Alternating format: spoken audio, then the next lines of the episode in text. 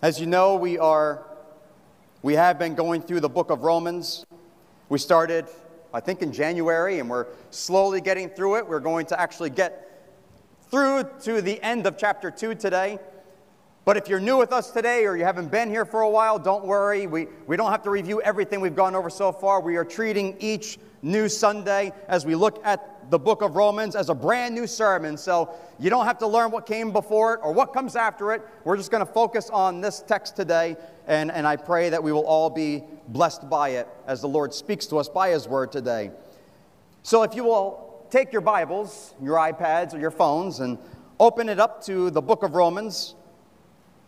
We're going to read from chapter 2 today, from verse 17 to verse 20. If you want to find that in your Bibles. And while you do that, let me just say that remember a few weeks ago we brought to your attention that there was a need that we had an opportunity to meet, and that was from a church in Vienna, Austria, who were taking in refugees from Ukraine. And so we presented that need to you, and, and you so graciously sacrificially gave an offering and we sent it to that church that's in Vienna. And the first time I made announcement about that, uh, I mentioned that there are, I think, roughly around 30 or 40 people on their way to that church for shelter. And then last week or a couple weeks ago, I also mentioned that there was another 20 that made their way and found refuge at that church. But since then, until today, they have taken in 250 refugees from Ukraine. Again, there are mothers and children, there are the elderly, but we just praise God for not only what they're doing for God's people and for people who are losing their homes today and have no hope. We praise God that the church is opening their doors to them, and we also give thanks that we were able to be at least a small part of that. So, again, thank you for your offering. Thank you for your gift uh, in, in, in all for the glory of God, and we just pray that what we have given, God will multiply it and use it to reach people. Amen. So if you'll turn to now Romans chapter 2, I'm going to read today from verse 17 to 29. And if you have found it, please stand with me.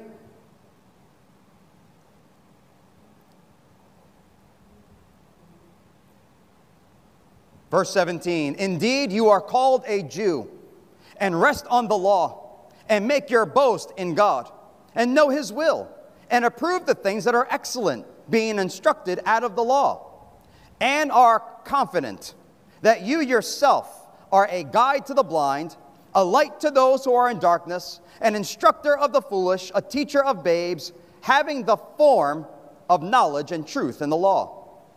You, therefore, who teach another, do you not teach yourself? You who preach that a man should not steal, do you steal? You who say, do not commit adultery, do you commit adultery? You who abhor idols, do you rob temples? You who make your boast in the law, do you dishonor God through breaking the law? For the name of God is blasphemed among the Gentiles because of you, as it is written. For circumcision is indeed profitable if you keep the law.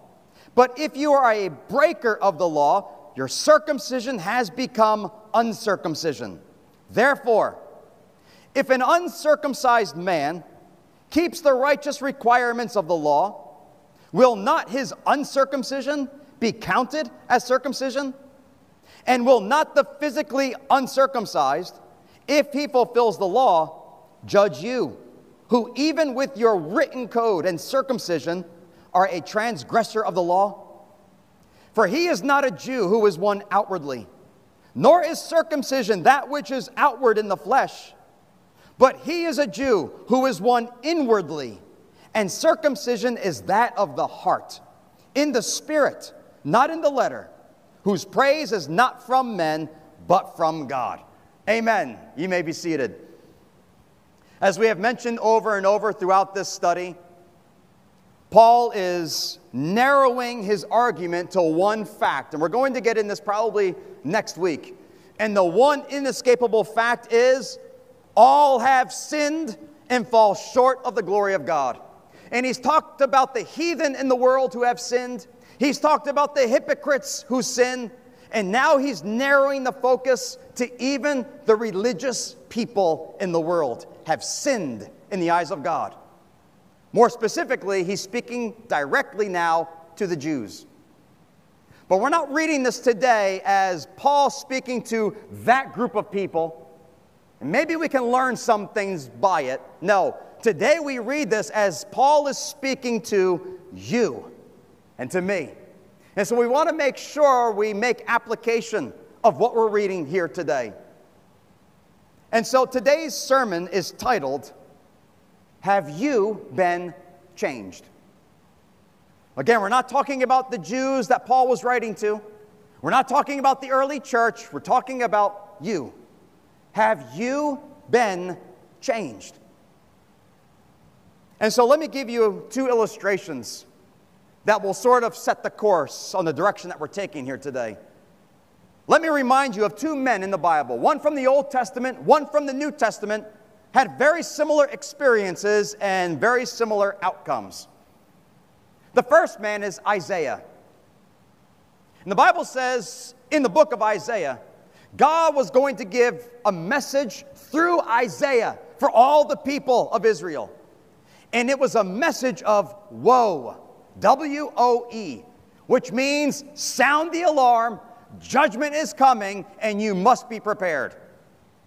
And so, over and over, his message was to be woe to the people and to warn them. But before God would raise Isaiah up for that ministry to pronounce woe to the people, first, God gave Isaiah a vision. Isaiah says in chapter 6 of his book, I was in heaven and I saw the Lord sitting on the throne. And in the New Testament, it makes it clear it was Jesus that he saw. So Isaiah saw Jesus sitting on the throne. The train of his robe filled the temple. There were countless seraphim angels flying and, and shouting and singing, Holy, holy, holy is the Lord. And when Isaiah had that revelation of Jesus, the very next thing that happened was it caused him to look inward into his own heart. And he said, Woe is me. For I am a man of unclean lips. I am a sinner. Woe is me. And when he said that, an angel came with a hot coal, touched it on his lips, and cleansed Isaiah of his sin. God forgave him when he recognized his sin and confessed it. And then God said, Whom shall I send? And Isaiah said, Here am I, Lord. Send me. In other words, before any woe was pronounced upon the people, Isaiah's first response was, Woe is me. So Isaiah sees Jesus, that revelation.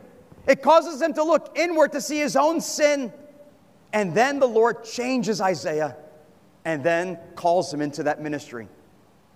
And then we have Peter in the New Testament.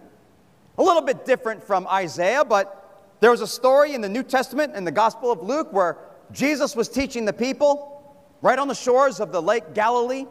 There were so many people, so Jesus had to get into a boat to kind of set off into the water a little bit to make some space in order to preach to all the people. And so he got into Peter's boat. And he said to Peter, after he was done teaching, Peter, let's go out now to the deep and let's catch us some fish. And Peter, the genius fisherman that he was, said, Lord, we've been fishing all night long. There's nothing to catch today.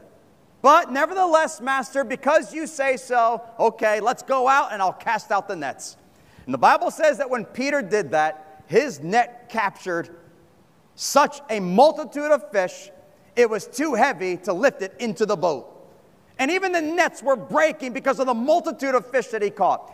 And when Peter saw the glory of Jesus and his power and authority, at that revelation, do you know what Peter did? He fell at the feet of Jesus and he said, Lord, you must depart from me because I am a sinner. So the revelation of Jesus in Peter's life caused Peter to look inward and to confess that he was a sinner. Jesus had no intention on leaving Peter. Instead, he would forgive Peter of his sin. And then he said, Peter, from now on, I'm going to teach you to catch people. I'm going to make you a fisher of men. So Peter has that revelation. It causes him to look inward, to confess his sin to the Lord, and then the Lord changes him and makes him a fisher of men. Keep these two illustrations in mind today because I believe this is what God wants to do in all of us to give us a revelation of Himself, of His Son, so that we will look inward and confess to the Lord we are sinners in need of salvation. And when a person does that, God changes a person. Well, the question is have you been changed? Today, Paul speaks to the religious who are confident in their own works, they're confident in their rituals, and they're confident in their sacraments. So today, Paul is going to point out, first of all, a glaring problem with this religion. And of course, where there is a problem, God always provides the solution. And so in today's outline, we're looking at these two points the problem and the solution. And I pray that this message today it speaks to all of us, but especially to those who may be here today that say, well, I go to church. My spouse is a Christian. My kids, my parents are Christians. They love Jesus. So therefore, I suppose I love Jesus too. Well, do you? And the question remains have you been changed? So, first, let's look at the problem. Really, in the first half of our text here today, the problem. Beginning, at verse 17 and 18, once again, Paul says, Indeed, you are called a Jew, you rest on the law, and you make your boast in God, and you know his will, you approve of the things that are excellent, and you are instructed out of the law. Indeed, you are called a Jew. Now, that word Jew, it describes a people who come from Judea, who worshiped God at the temple, which was in Jerusalem in Judea. And so they were known as Jews who worship their God out of Judea. But the meaning of Jew also it means praise, to give praise and approval. Unfortunately, we learn in the Gospels that the Jewish people, at least the religious ones in Jesus' day, they loved the praise of men.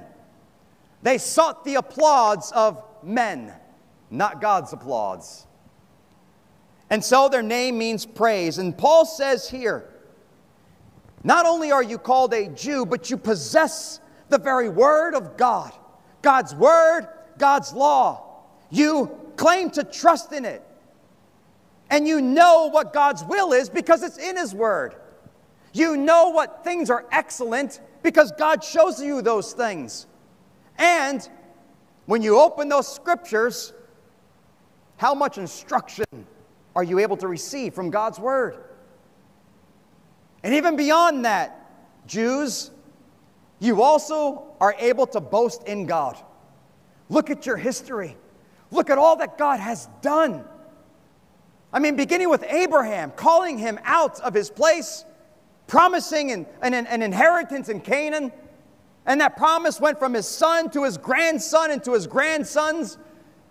And then God saved Israel out of Egypt and performed the plagues, parted the Red Sea, led them through the wilderness with all kinds of miracles and signs and wonders. There's so much the Jews could boast about. Look what God has done for us in the past.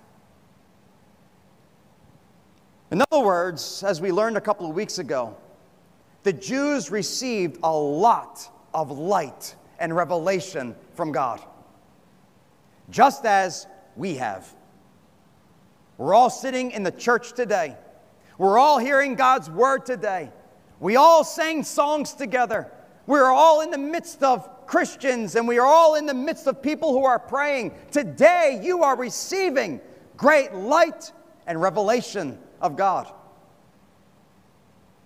Revelation like Isaiah, revelation like Peter. But now, watch what happens with this great revelation that the Jews have received. And here's where the problem begins. Verse 19, he says, And you are confident that you yourself are a guide to the blind, a light to those who are in darkness, an instructor of the foolish, teacher of babes, having the form of knowledge and truth in the law. In other words, in, in response to all the light and revelation that they received, they became confident in themselves. Now let's step back for a moment. Do you remember the first time someone told you about Jesus? That first time when you believed and you gave your heart to Jesus Christ? Can you remember that still? Maybe for some of you it was a long time ago. Maybe the, the memories have faded a bit. Or have you ever come into the sanctuary before and you hear God's word being proclaimed? How has that made you feel? When you first came to Christ, what was it that was happening in your mind and in your heart? When you heard that word of God, did it cause you to become confident in yourself? And you know, I wonder sometimes when people come to church and they hear God's word being preached, if I meet with someone at the end of service and they say, Pastor, thank you for your message, as a response to it, I now have so much confidence in myself. Listen, if you feel that way after a sermon, then I have either greatly dishonored the Word of God or you have not heard anything I've said. Because when the Word of God is preached and preached faithfully, it's not to create some self confidence, it's to break you, it's to crush you, it's to humble you, it's to teach you that you are a sinner and you need Jesus Christ. It's to teach you your absolute poverty without Christ. So, how can it be that if people could see this great revelation of God, and in response, they become confident in themselves? And immediately, they look to others, thinking that they can teach other people how to live a life for God. Something's missing. When we compare this with Isaiah and Peter, and perhaps even you, something is missing. For Isaiah and Peter, they had the revelation, it caused them to look inward, and then they could look out to minister to other people. The Jews, however, received revelation and they looked out. What's missing? It was that inward look. It was that honesty in their own hearts that they themselves were sinners in need of salvation. So instead of confessing those things, they became confident in themselves. Rather than being changed within, they just simply played the part of a religious person. They just played the part of somebody who trusts in God. Paul says in that verse, you have a form of knowledge and truth. That means it's just a cover, it's just something external, not inside, only outside. In other words, it's, it's in the way they talk, it's in the way that they memorize scriptures, it's in the way that when they pay their tithe, they look around so people see how much they're putting in the tithe box. It's in their long, lengthy, wordy prayers that they make in front of all the people. And it's in the long, flowing gowns that they wear to show just how holy they are. All they had was a form, an image of a follower of God. But they were never changed on the inside. Do you know Paul, when he mentions that word form, in the way that he uses it here, he uses it again. There's only two times this word is used like this in the, in the New Testament. He uses it here in Romans, but he also says it again in 2 Timothy. In 2 Timothy chapter 3, he's talking about people who live in such wicked lifestyles that begin with the love of yourself. How many times do we hear that today? So many people in pop culture want to teach our young people First things first, you must learn to love yourself. Well, the Bible shows us what happens when all you think about is loving yourself. It leads to selfishness and a sinful lifestyle. But Paul is talking about those kinds of people, and he says about them that they have a form of godliness, but yet they deny its power. In other words, on the outside, they appear to be godly. They appear to be men and women of God, appear to be instructors, guides to the blind, teacher of babes and of the foolish. But it's all a cover. It's all a cover.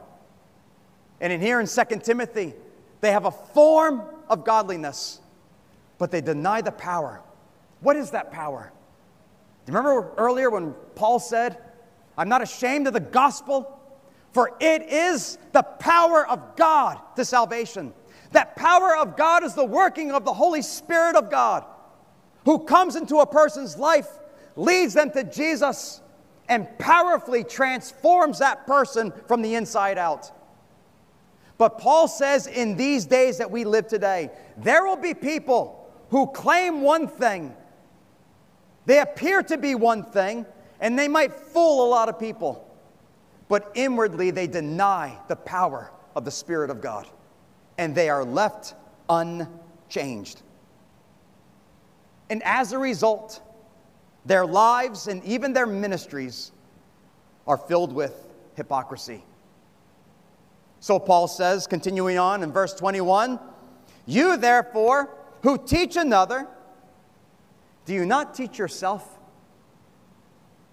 You who preach that a man should not steal, which is the right thing to say, do you steal? Or you who say, do not commit adultery, which is the right thing according to God's word, but yet, do you commit adultery? He also says, You abhor idols, you hate idols, and rightfully so. You know the demonic power behind them. You know that it's a dishonor to God to worship an idol or a false God. You hate these things, but yet, I ask you, do you rob temples?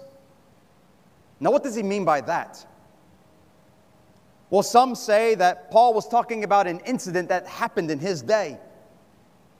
When the Jews drove out some of the pagan worship, and when they left their temples, those Jews went inside and confiscated all the gold and silver idols that were inside to sell them for money. Some people think that Paul is pointing back to the Old Testament when God had to warn his people. When the pagans leave and their temples are empty, do not go into those temples and take for yourselves the gold and the silver. Now, why would they do that at all? They hate those idols Yet they want them and they take them. Why? Because they themselves are worshiping an idol called money and greed. And you know, even in also in the Old Testament, in the book of Malachi, God says to Israel, You have robbed me. And they say, How have we robbed you, God? He said, In the tithe and in the offering, you have robbed me. You have not been faithful in giving to my house. And because of your unfaithfulness, you have kept for yourself what belongs to God. Why? Because money has become your idol. And so while they say idols are wrong, Paul is basically saying, Do you worship an idol? And to all these things, if the Jews were honest, they would say, Yes, we are guilty of all these things. Do you know today, there is so much moral failure among even ministers. And you know, it seems like it's becoming more and more of a problem. I don't know if it is, or it's just we are aware of it because of social media. We hear much more news from all over the world. So maybe we're just hearing it more often. Nevertheless, even among ministers and pastors and preachers, there is such moral failure.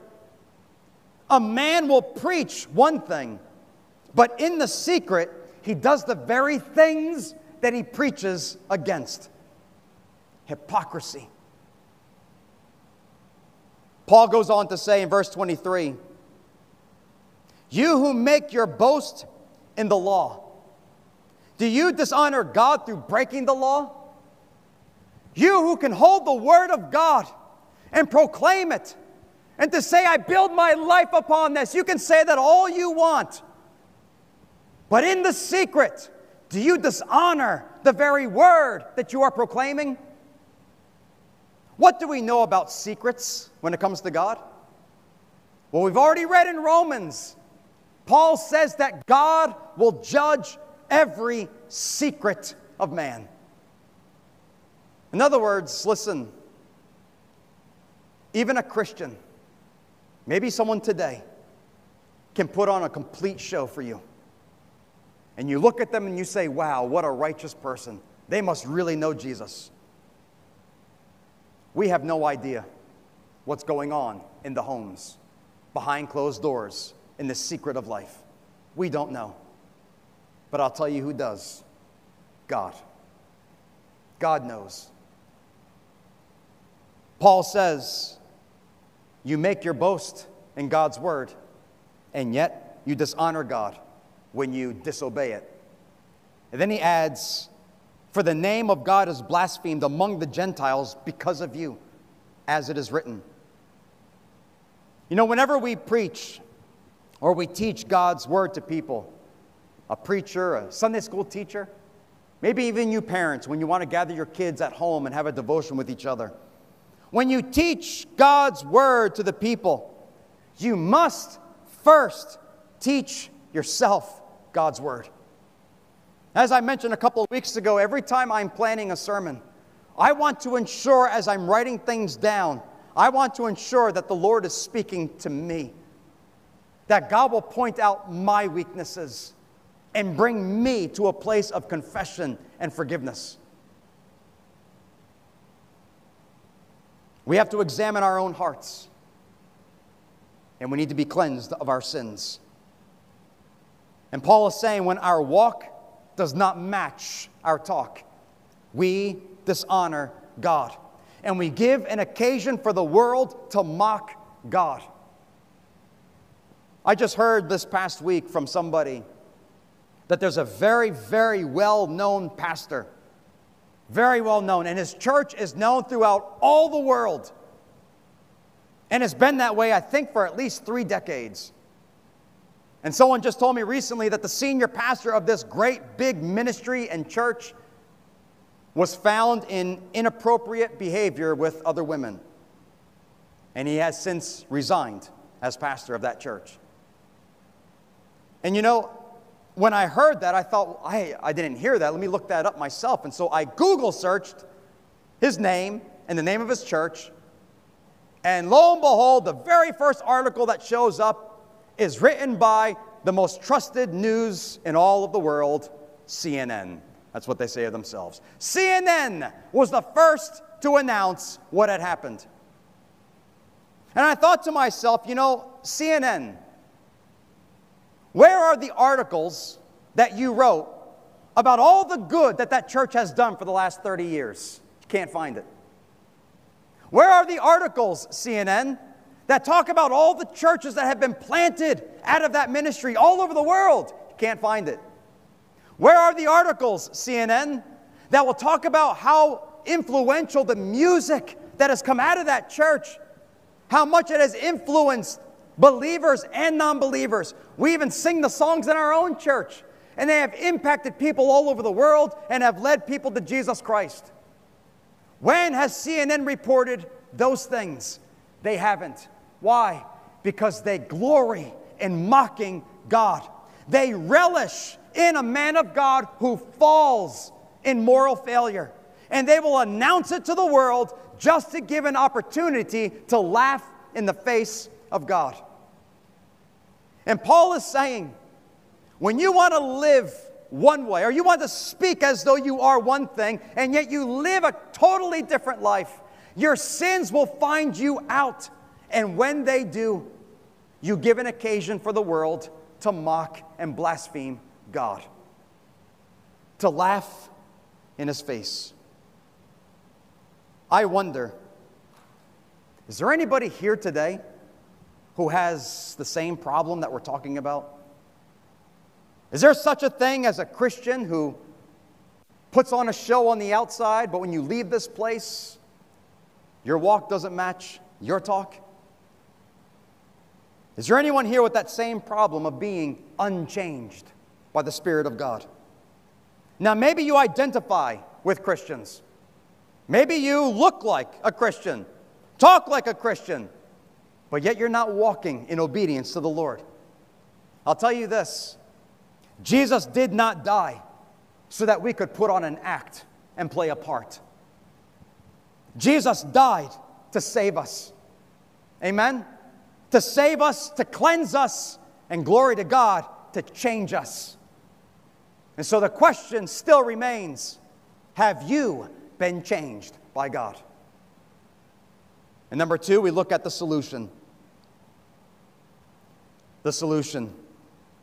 I'm sorry if those words were really small. I tried to fit a lot on the screen there. Ah, oh, it's not too bad. Romans 2, verse 25 to 27. For circumcision is indeed profitable if you keep the law, but if you are a breaker of the law, your, your circumcision has become uncircumcision. Therefore, if an uncircumcised man keeps the righteous requirements of the law, will not his uncircumcision be counted as circumcision? And will not the physically uncircumcised, if he fulfills the law, judge you, who even with your written code and circumcision are a transgressor of the law? Paul is now unfolding to us the solution to the problem. And it comes in two ways. First of all, to get real with God. And number two, to get right with God. Here in these verses, we are taught to get real with God. Circumcision. Circumcision in the Old Testament, as God commanded Abraham and then the families of Abraham. Circumcision, as you know, was a man who would make a cut in his flesh and remove a part of his flesh. And in doing so, God designed that it would be a sign, an external sign of a reality that had already happened in the heart. You see, God came into a covenant relationship with the people. And the people said, Oh God, whatever you say to us, we will do. We will obey you, we will follow you. And they entered into a covenant.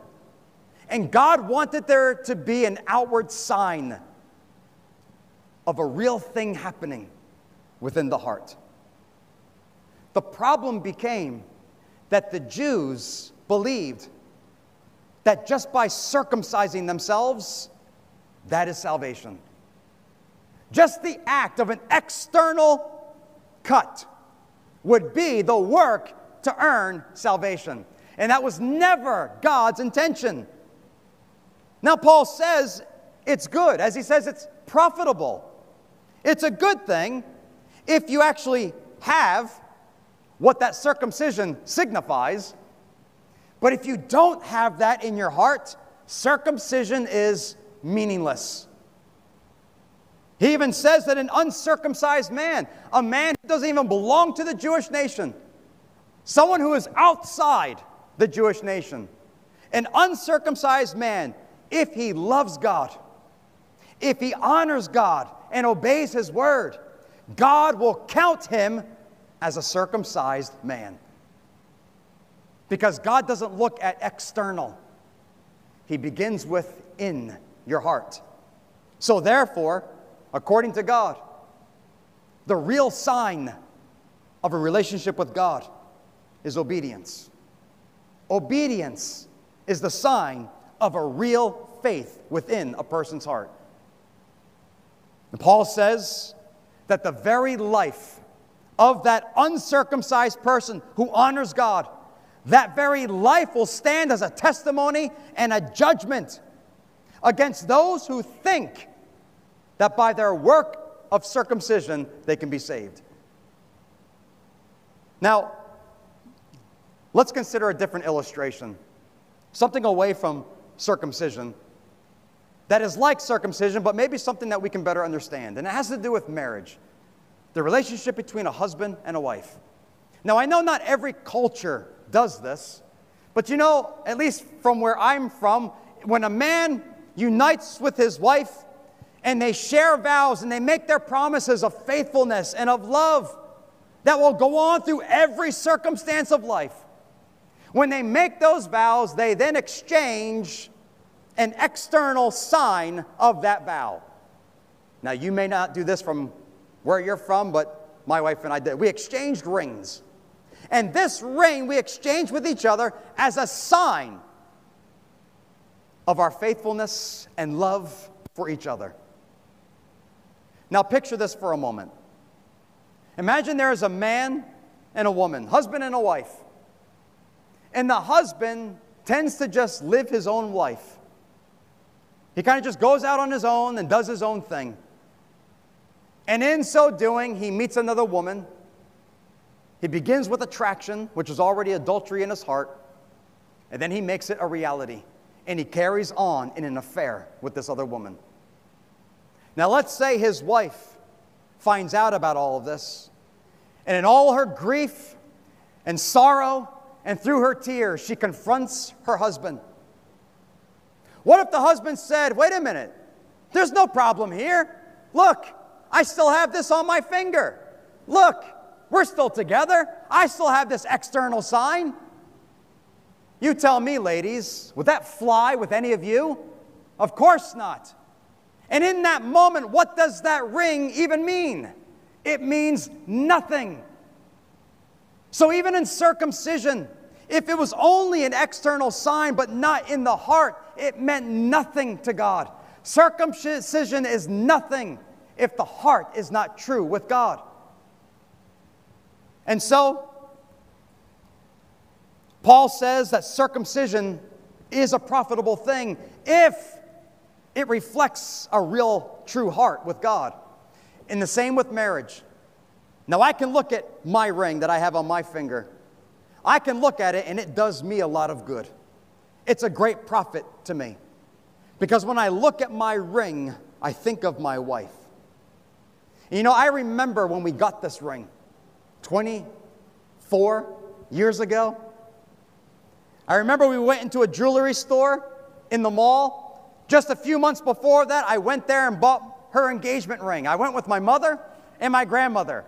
And we kind of went together and we picked out a ring together. And, and I remember I, I learned what it was like to be a confident man. And I asked the salesperson for a discount. and I got it, praise God. 10% off the cost of that engagement ring. Well, after we were engaged, we went back to the same store. And together we picked out this very band I'm wearing now. And when I put it on my finger and I remember, you know, agreeing upon that design and everything, at that moment, I had no idea that the best was yet to come in my life, married to my wife, Hira. And of course, we exchanged these rings on our wedding day, and I've had it on ever since then. When I look at this ring, I remember those days. And I remember I am devoted to my wife. And I remember how much she means to me. This is a good thing for me to look at. But if you're here today, and maybe in your culture or in your marriage, you didn't exchange rings, does that mean you're not faithful or you don't carry on in a marriage relationship? Of course, it doesn't mean that. Because the true outward sign, men, that you love your wife is to be faithful to only her. Amen? And to treasure her above all things, and to lay your life down as a sacrifice for your wife. That is the outward sign that there's something real inside. And when it comes to God, God is looking for the real thing, not an external show or a sign. So get real with God. And number two, get right with God. In these last verses, Paul says, For he is not a Jew who's one outwardly, nor is circumcision that which is outward in the flesh, but he is a Jew who is one inwardly. And circumcision is that of the heart, in the Spirit, the Holy Spirit, not in the letter whose praise is not from men, but from God. Brothers and sisters, and especially to you young people here today. God is not nearly as interested with your outer appearance as He is with your heart. God is so much more interested in what's inside of you and in your heart. And it's your heart that He wants. And it's your heart that He wants to change. Last year, when I was in America, I stopped by a Starbucks in the same mall where that jewelry store is. We still go there. I went to a Starbucks and I was the only customer, and there was just one person at the barista area. And when I looked at this young man, he had so much color of makeup on his face. His hair was done in such a, a, wild way, and there was so many colors in his hair that he dyed upon it.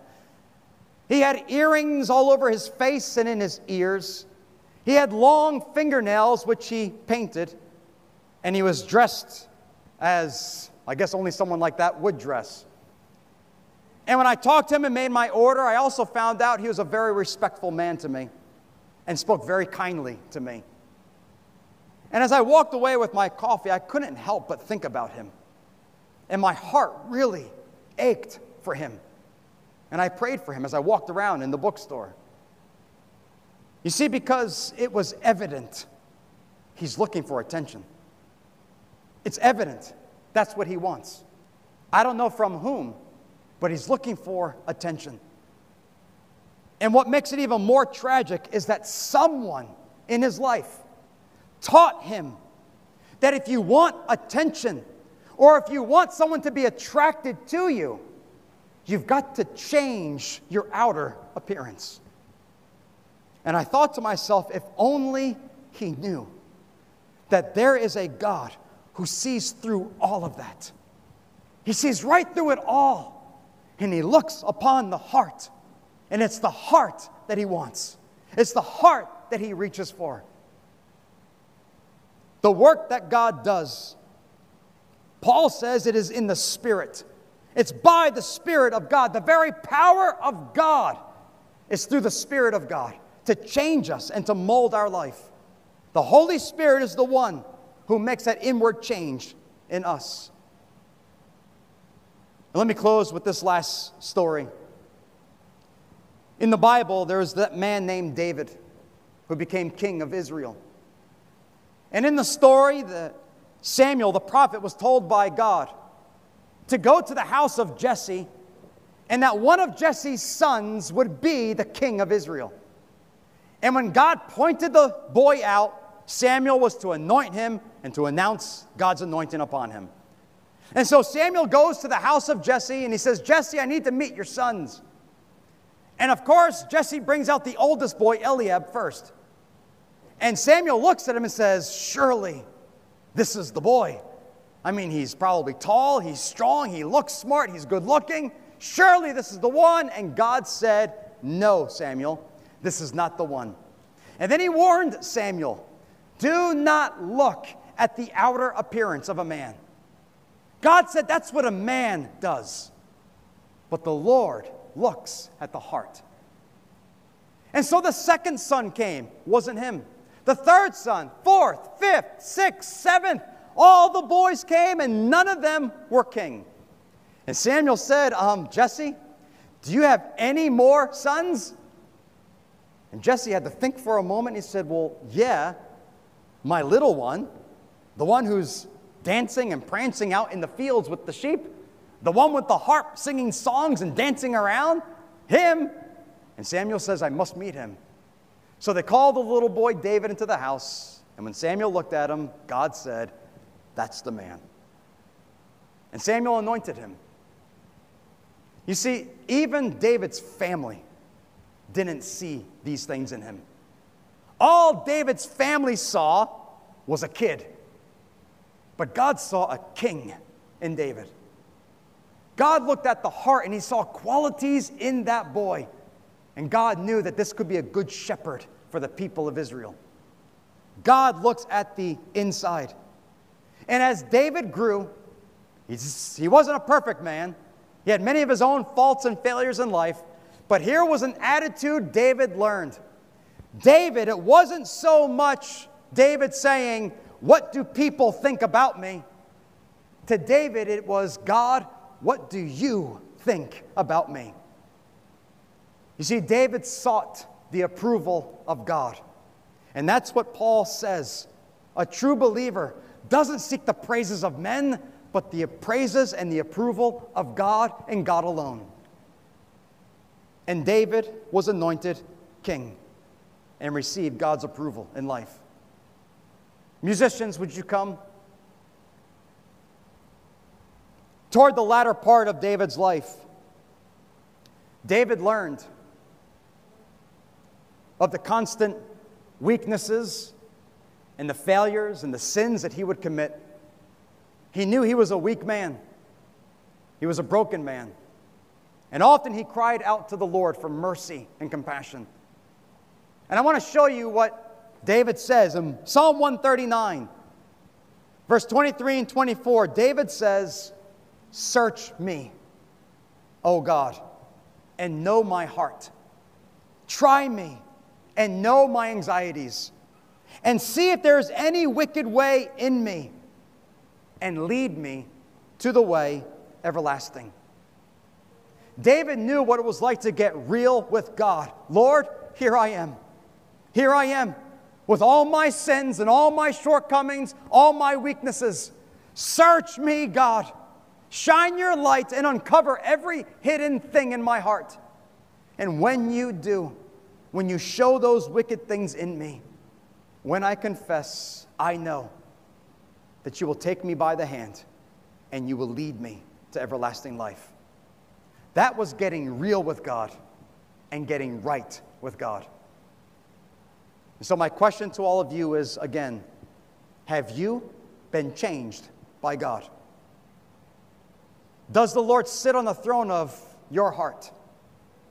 And is He doing a good work in your life? As we consider that question, can we all stand together?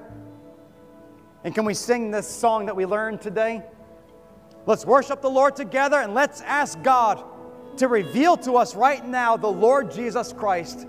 And once He does, what will our response be to this? Amen.